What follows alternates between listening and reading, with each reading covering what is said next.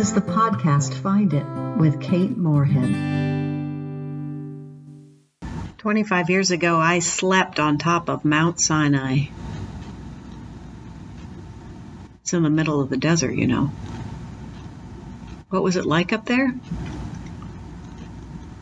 It was uncomfortable for one thing, and it didn't smell so good.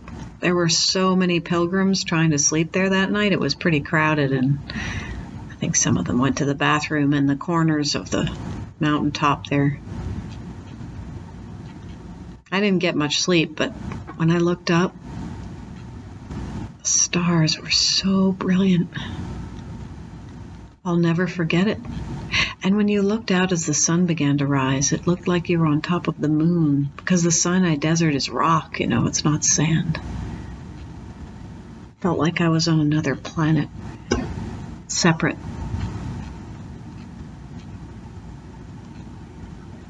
Moses took care of his father in law's sheep, which is probably a bad idea. I mean, if you want to have a successful marriage, don't work for your father in law. He took the sheep to Mount Sinai. Don't ask me why. If I were a shepherd, I don't think I'd want to take my sheep to a steep mountain, but okay. And it was on Mount Sinai. We don't know where on the mountain, whether he was at the base or in the middle or up at the top. I hope he wasn't up at the top because sheep can be really stupid. I mean, sometimes they just walk off a cliff. Moses was tending the sheep, which was a lot to keep an eye on and something caught his eye. It was a bush that was burning. There's this pause in the scripture. Moses says, I have to turn aside and see this thing that God is doing. And God says that because he turned aside, God speaks to him. You know what that means, don't you? It, it means if we want to find it, we have to turn aside. Moses let the sheep wander. He let his livelihood go. He let his marriage go in a way, his relationship with his father in law, all of that, he put aside for a minute to take some time to be with God. And if he hadn't done that, well, the whole of salvation history for the Jews and Christians would be different, that's for sure.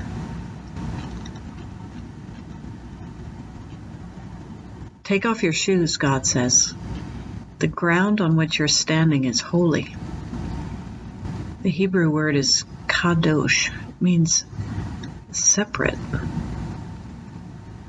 Like another planet, something in another dimension. Kadosh doesn't really have a good English translation, it's such a huge word. Other incomprehensible, special. Take off your shoes. This is something else, God said.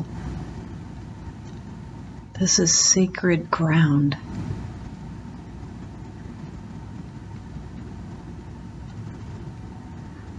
A burning bush. God sets aside a place to encounter place that looks different and feels different and has something really weird going on. When we think about encountering God, I don't think we tend to think about space or place, but it is important. If I'm going to be in a relationship with someone, a person, I, I need a place where I can see them doesn't work just to be remotely in a relationship. Long distance relationships are hard, but they only work if you find a way to see each other occasionally, a place to meet. I know that God is always with us, but it's also important to have a meeting place. Did you know that? It's a way of expressing our love. I'm almost 50 and two of my three sons have grown and are in college, and one is with me half the time.